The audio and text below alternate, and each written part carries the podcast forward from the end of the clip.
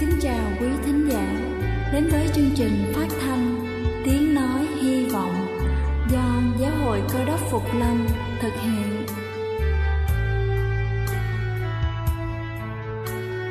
Kính thưa quý vị, Đức Chúa Giêsu trước khi Ngài về trời đã ban cho các môn đệ của Ngài một điều răn mới, đó là họ phải yêu thương nhau như chính tình yêu mà Ngài đã dành cho họ Quả thật vậy, thưa quý vị.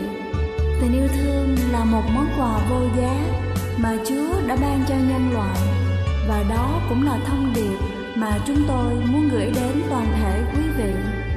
Nếu quý vị muốn tìm hiểu thêm về chương trình, Về niềm tin, Hoặc muốn nghiên cứu về lời Chúa, Xin quý vị gửi thư về chương trình phát thanh Tiếng Nói Hy Vọng, Địa chỉ 224 Phan Đăng Lưu phường 3, quận Phú Nhuận, thành phố Hồ Chí Minh hoặc gửi email cho chúng tôi theo địa chỉ tiếng nói hy vọng amos@gmail.com. Ngoài ra, quý vị cũng có thể liên lạc với bất kỳ hội thánh cơ đốc Phục Lâm tại địa phương gần nhất. Xin chân thành cảm ơn và kính mời quý vị lắng nghe chương trình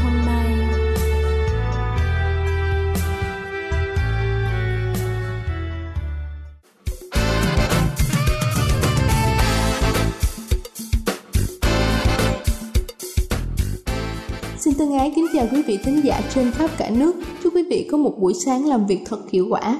Kính thưa quý vị, từ những sự góp nhặt của những trải nghiệm phép lạ diệu kỳ qua những mẫu chuyện của các thư báo truyền đạo trên thế giới, họ đã được kêu gọi như thế nào và đối diện với những thử thách ra sao sẽ là những bằng chứng thiết thực nhất mà chúng ta sẽ được lắng nghe qua câu chuyện ngày hôm nay có tựa đề Cô ấy sẽ sống.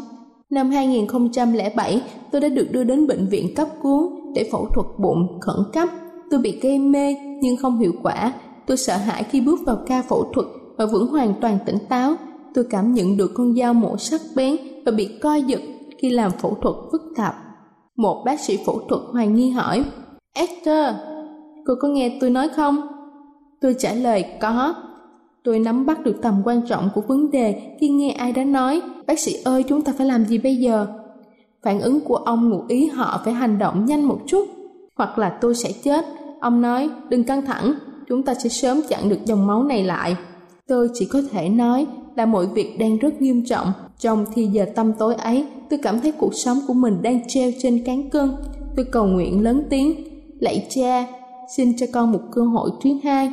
Các bác sĩ đang đấu tranh, họ thậm chí còn kêu gọi Đức Chúa Trời của tôi. Vài giờ sau đó tôi nghe thấy một tiếng thở dài nhẹ nhõm.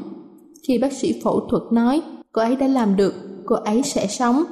Tôi thì thầm một lời cầu nguyện khác, lời cầu nguyện tạ ơn. Trên giường hồi sức tôi nài xin Chúa chữa lành và thêm sức để có thể trở thành một nguồn năng lượng cho công việc thư báo. Khi tôi bình phục, sức lực của tôi đã hồi phục hoàn toàn. Tôi quay trở lại công việc bán sách. Đức Chúa Trời đã dẫn tôi đến một ngôi trường ở một thung lũng nơi mà tôi gặp các hiệu trưởng, cố vấn, giáo viên hướng dẫn, những người mua lượng sách trị giá hàng ngàn xi linh. Tôi cũng bán được hàng ngàn cuốn sách cho những tín hữu của nhiều giáo phái cơ đốc giáo. Tôi thấy rõ ràng rằng các cuộc hành trình chân chính của tôi để trở thành một thư báo truyền đạo thành công thực sự bắt đầu từ phòng mổ ấy khi tôi xin Chúa có một cơ hội thứ hai. Nhận được điều đó, hy vọng của tôi gia tăng lại, gia tăng trở lại tôi đặt ra mục tiêu cá nhân của mình cao hơn. Tôi đóng đôi tay của mình trước những người phản đối. Tôi đã cầu nguyện hàng ngày làm việc chăm chỉ và nhìn thấy chúa mở cánh cửa lớn và nhỏ. Với ân điển của ngài tôi đã bán được lượng sách trị giá 2,25 triệu shilling trong một năm. Ngày nay tôi khao khát được nghe giọng nói của đức thầy. Hỏi đầy tớ nghe lành và trung tín kia được lắm. Hãy đến hưởng sự vui mừng của chúa ngươi. Kính thưa quý vị, sách 2 Corinto đoạn 12 câu 9 có chép rằng Nhưng Chúa phán rằng ân điển ta đủ cho ngươi rồi vì sức mạnh của ta nên trọn vẹn trong sự yếu đuối. Vậy tôi sẽ rất vui mừng khoe mình về sự yếu đuối tôi hầu cho sức mạnh của Đấng Christ ở trong tôi. Đây là chương trình phát thanh Tiếng Nói Hy Vọng do Giáo hội Cơ đốc Phục Lâm thực hiện.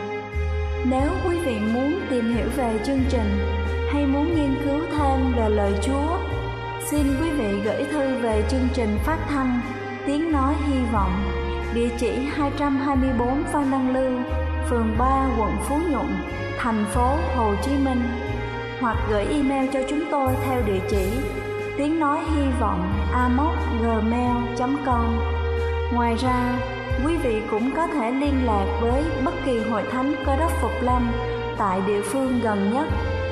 Xin chân thành cảm ơn và kính mời quý vị tiếp tục lắng nghe chương trình hôm nay.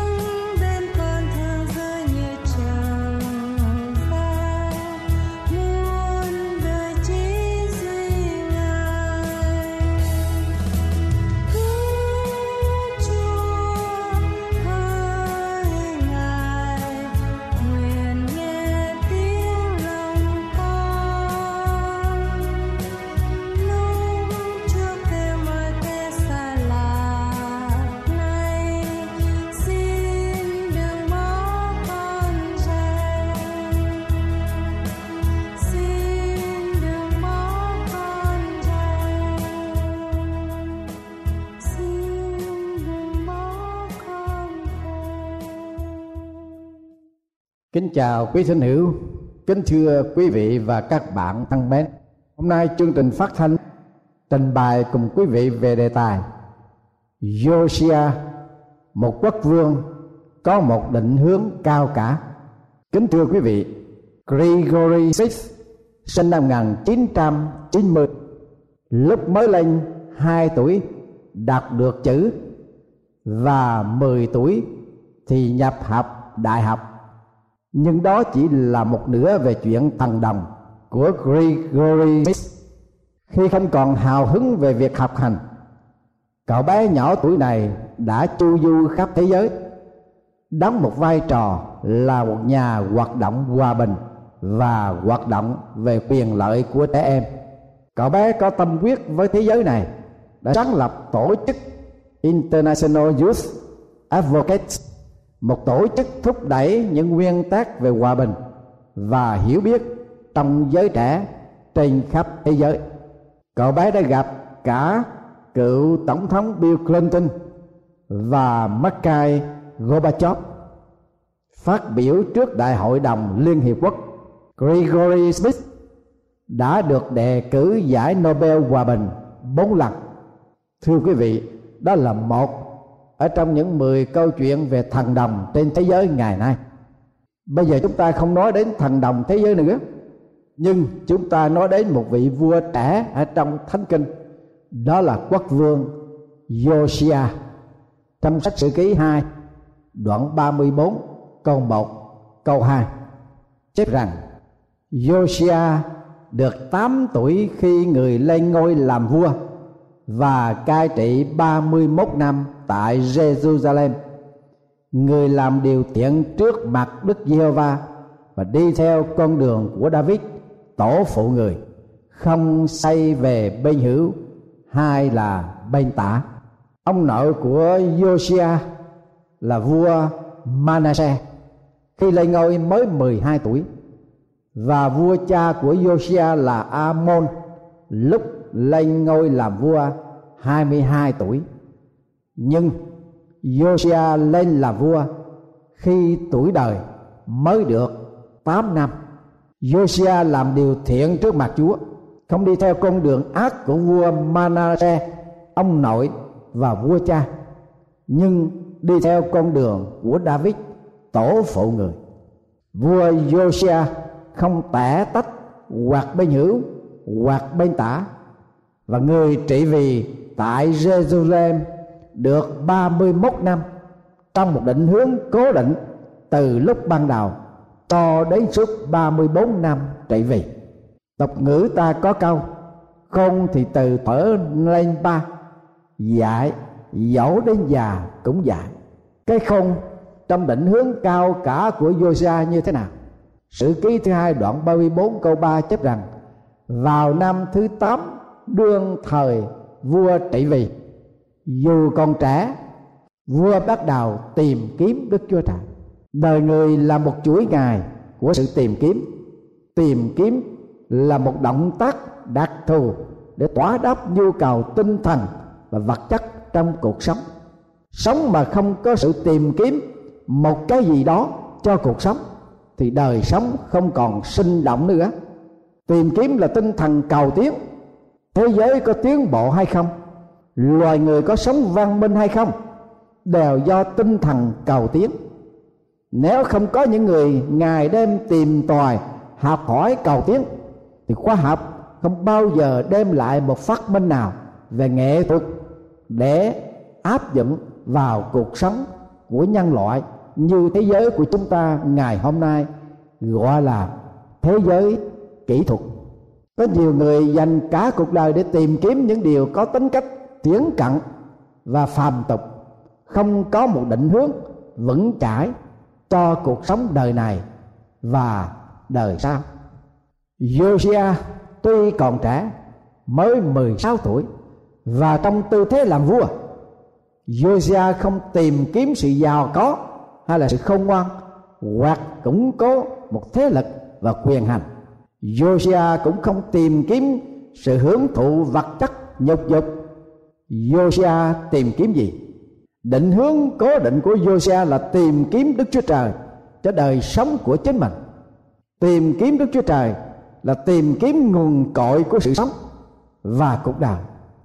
Kinh Tăng ước công vụ các sứ đồ đoạn thứ 17 câu 26 đến 28 có chép rằng, Ngài đã làm cho muôn dân sanh ra bởi chỉ một người và khiến ở khắp trên mặt đất, định trước thời giờ đời người ta cùng giới hạn chỗ ở.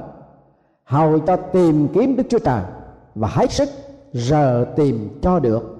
Dẫu ngài chẳng ở xa mỗi một người trong chúng ta, vì tại trong ngài, chúng ta được sống động và có.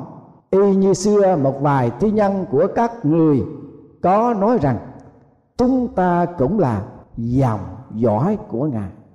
Tìm kiếm đức chúa trời tức là tìm kiếm nguồn cội của sự sống của con người và căn bản cho cuộc đời. Bởi thế cho nên Josiah đã chứng kiến cuộc đời và sự nghiệp của vua Manasseh là ông nội và vua cha là Amon đã không tìm kiếm Đức Chúa Trời. Nên cả hai đã làm điều ác trước mặt Chúa, làm theo sự gớm ghiếc của các dân tộc ngoại bang khiến cho dân cư Jerusalem làm điều ác hơn các dân tộc mà Chúa đã hủy diệt khỏi dân Israel. Josiah không muốn dẫm chân theo gót của ông nội và vua cha làm điều ác trước mặt Chúa. Giàu Josiah còn trẻ, người đã dốc đổ tìm kiếm Chúa vì Chúa là nguồn của sự sống và cuộc đời và con người là dòng dõi của Đức Chúa Trời. Đức Chúa Trời hứa rằng ta yêu mến, những người yêu mến ta. Phàm ai tìm kiếm ta, thì sẽ gặp được ta. Trong ngôn, đoạn 8 câu 17 và Đức Chúa Giêsu Christ đã truyền dạy, nhưng trước hết, hãy tìm kiếm nước Đức Chúa Trời và sự công bình của Ngài, thì Ngài sẽ ban thêm cho các ngươi mọi sự cần dùng. Nhưng thưa quý vị và các bạn, có nhiều người bảo rằng, tôi tìm kiếm Chúa nhưng không sao gặp được Ngài. Tất cả ngũ quan của con người đều hướng ngoại. Mắt mở ra nhìn bên ngoài. Tay cử động rờ mó cầm nắm sự vật. Chân thì di chuyển đi lại. Tai nghe tiếng động bên ngoài. Do đó, chúng ta tìm kiếm điều mà chúng ta thấy và cái mà chúng ta cảm nghiệm, rờ mó được và thấy được. Trong khi đó thưa quý vị và các bạn, điều chúng ta phải tìm và phải kiếm thì nó ở trong chúng ta. Chúng ta lại hững hờ, không quan tâm và làm chúng ta trở nên đầy bóng tối. Thánh Augustino đã than, ôi, chúa vốn ở trong con, nhưng con lại ở ngoài con và tìm kiếm chúa ở bên ngoài. Là kẻ xấu xa con đã lan xả vào những vật xinh đẹp mà chúa đã dẫn nay chúa đã ở với con, mà con lại không ở với chúa. Chính những vật nếu không hiện hữu trong chúa thì không bao giờ hiện hữu. Chúng đã cầm giữ con xa cách chúa. Thánh đồ phaolô cũng đã cảnh báo, chúng ta đừng tưởng bản tính thần linh ngài giống như vàng, giống như bạc giống như đá hình tượng điêu khắc hai sản phẩm tư tưởng của con người mà chìm đắm vào đó. Đó là lý do Josiah hành động.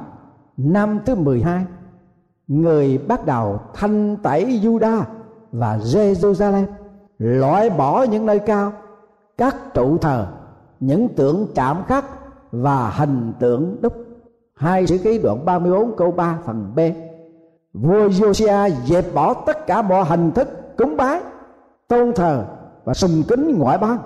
Thờ cúng hình tượng là phạm điều răn của Đức Chúa Trời. Xuất Ai Cập Ký, đoạn 20 câu 3 đến câu 6 có chép rằng, trước mặt ta ngươi chớ có các thằng khác. Ngươi sẽ làm tượng chạm cho mình, cũng chớ làm tượng nào giống như vật trên trời cao kia hoặc nơi đất thấp này, hoặc trong nước dưới đất. Ngươi chấp quỳ lại trước các hình tượng đó và cũng đừng hầu việc chúng nó, vì ta là Jehovah Đức Chúa Trời ngươi, tức là Đức Chúa Trời kỵ ta. Hễ ai ghét ta ta sẽ nhân tội tổ phụ phạt lại con cháu đến ba bốn đời và sẽ làm ơn đến ngàn đời cho những kẻ yêu mấy ta và giữ các điều răn ta vâng thưa quý vị và các bạn, chúa phán trong điều răn thứ nhất, trước mặt đức chúa trời, không được có một thằng nào khác, chỉ một mình chúa mà thôi, bởi vì chính ngài là nguồn gốc của cả loài người. Điều thứ hai chúa dạy là không có thờ chúa bằng hình tượng. Giàu là tượng đó giống chúa hay là giống người, cũng không có quỳ lại trước các cái hình tượng đó, bởi vì hình tượng là vô tri, vô giác, bằng đá, bằng đồng, bằng xi măng, bằng cốt sắt, bằng gỗ. Và đức chúa trời cảnh cáo rằng, ngài là đức chúa trời kỹ tà hễ ai thờ phượng hình tượng thì ngài sẽ phạt con cháu đến ba bốn đời và ngài hứa rằng, ai thờ phượng chúa, lấy tâm thần và lẽ thật mà thờ phượng ngài, thì ngài sẽ ban ơn đến ngàn đời cho những kẻ làm theo điều răn của chúa Josiah đã thực hiện cuộc cải cách toàn diện tại Judah và Jerusalem dọn sạch và trừ bỏ mọi hình tượng và tà thần có như vậy Đức Chúa Trời mới ngự xuống mà hướng dẫn soi sáng định hướng của Josiah để phục vụ dân sự của Ngài cho đến 31 năm. Ngày nay thưa quý vị, có nhiều tôi con Chúa tìm kiếm Đức Chúa Trời xong không có Chúa ngự trị và dẫn dắt cuộc đời. Nên cuộc đời của họ bất hạnh, chỉ vì không chịu hành động loại trừ mọi hình thức, hình tượng, không chịu thanh tẩy những nơi cao của tư tưởng, của tâm tình, của xác thịt thánh đồ Phaolô nói ở trong sách thánh kinh tăng ước Epheso đoạn 5 câu thứ năm như vậy vì anh em phải biết rõ rằng kẻ gian dâm, kẻ ô uế, kẻ tham lam, tức là kẻ thờ hình tượng, không một kẻ nào được dự phần kế nghiệp của nước đấng Christ và Đức Chúa Trời. Đừng để cho ai lấy lời giả trá phỉnh dỗ anh em. Vì ấy là nhân những điều đó mà cơn thịnh nộ của Đức Chúa Trời giáng trên các con bạn nghịch. Vậy thì muốn tìm kiếm được Chúa, chúng ta phải dẹp bỏ mọi tư tưởng, mọi tính tình của xác thịt, đồng thời dẹp bỏ mọi hình thức của hình tượng. Hình tượng đó bằng đá bằng đồng bằng vàng bằng bạc bằng xi măng bằng cốt sắt hay bằng gỗ. Nó chỉ là hình tượng vô tri vô giác. Con người của chúng ta là con người có trí, có giác, có lương tâm, biết điều thiện và biết điều ác. Chúng ta là dòng dõi của đức chúa trời. Và đức chúa trời là nguồn gốc của loài người của chúng ta. Cho nên chúng ta không thể nào có một bóng dáng, có một hình ảnh, có một hình tượng nào, giàu là hình thức hay là ở trong tư tưởng của chúng ta. Điều ấy sẽ làm cho chúng ta bị ngăn cách, không thể tìm gặp Chúa được. Cuộc đời của chúng ta sẽ bất hạnh và chúng ta sẽ không được sự cứu rỗi trong hồng ăn của Chúa. Chúng ta cần phải có một thái độ trong định hướng của mình cao cả như Josiah để chúng ta được Chúa soi dẫn, được Chúa dẫn dắt và Ngài ban cho chúng ta cái phước hạnh để chúng ta có thể hầu việc Chúa trọn cả cuộc đời lâu dài, bền bỉ của đời này và được sự cứu rỗi đời sau. Dan Necker là một điêu khắc gia nổi tiếng nhất danh tiếng của ông đã được dệt bằng những tạc tượng mà ông đã thực hiện, nhất là tượng chạm thần Ariani và những thần thánh của Hy Lạp nhưng có một sự cố quan trọng hơn hết trong đời của nhà điêu khắc này là ông đã quyết định tận hiến thì giờ và sức lực của ông để tạo dựng một tác phẩm tuyệt tác về dung nhan của Đức Chúa Giêsu cứu thế. Ông cố công thực hiện hai lần, nhưng ông đã hoàn toàn thất bại về mục đích cao cả đó. Xong, cuối cùng ông đã được thành công hoàn tất một tạc tượng của Chúa Giêsu cứu thế một cách tuyệt vời. Nhìn vào bức tượng của Chúa Giêsu, không một chỗ nào có thể che được. Từ dân quốc nội cho đến các nhà chánh khách ngoại quốc nhìn vào tạc tượng đều bị khắc phục phải quý mến và không hết lời khen ngợi và ca tụng nếu không nói là đi đến chỗ chim bao lúc bây giờ, Napoleon biết được bàn gửi lời mời Dennacker đến Paris để khắc cái tượng thần vẽ nữ Venus Louis nhưng lời mời đó không được nhà điêu khắc đáp ứng. Trong thư phúc đáp, điêu khắc gia khẳng khái nói rằng muôn tâu bệ hạ.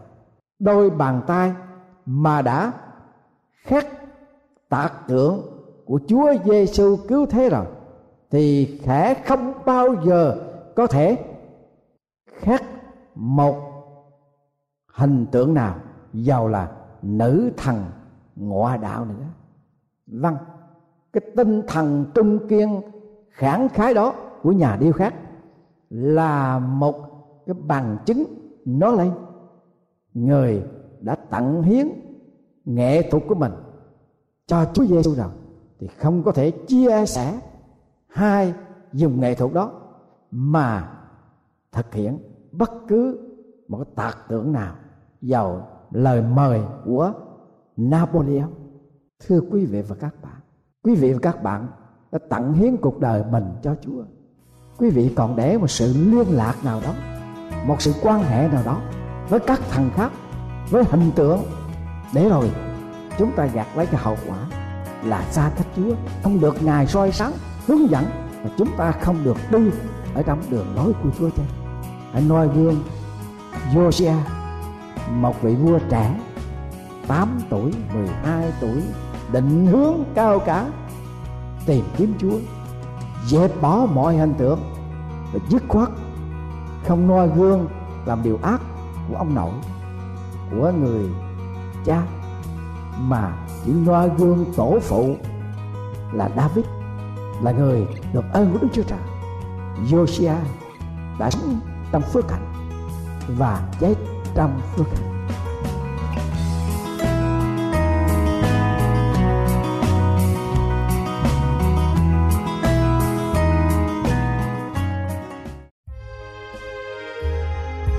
Đây là chương trình phát thanh Tiếng Nói Hy Vọng do Giáo hội Cơ đốc Phục Lâm thực hiện. Nếu quý vị muốn tìm hiểu về chương trình hay muốn nghiên cứu thêm về lời Chúa, xin mời quý vị gửi thư về chương trình phát thanh Tiếng Nói Hy Vọng, địa chỉ 224 Văn Đăng Lưu, phường 3, quận Phú Nhuận, thành phố Hồ Chí Minh hoặc gửi email cho chúng tôi theo địa chỉ tiếng nói hy vọng amos@gmail.com Ngoài ra, quý vị cũng có thể liên lạc với bất kỳ hội thánh cơ đốc phục lâm tại địa phương gần nhất. Xin chân thành cảm ơn và hẹn gặp lại quý vị trong chương trình lần sau.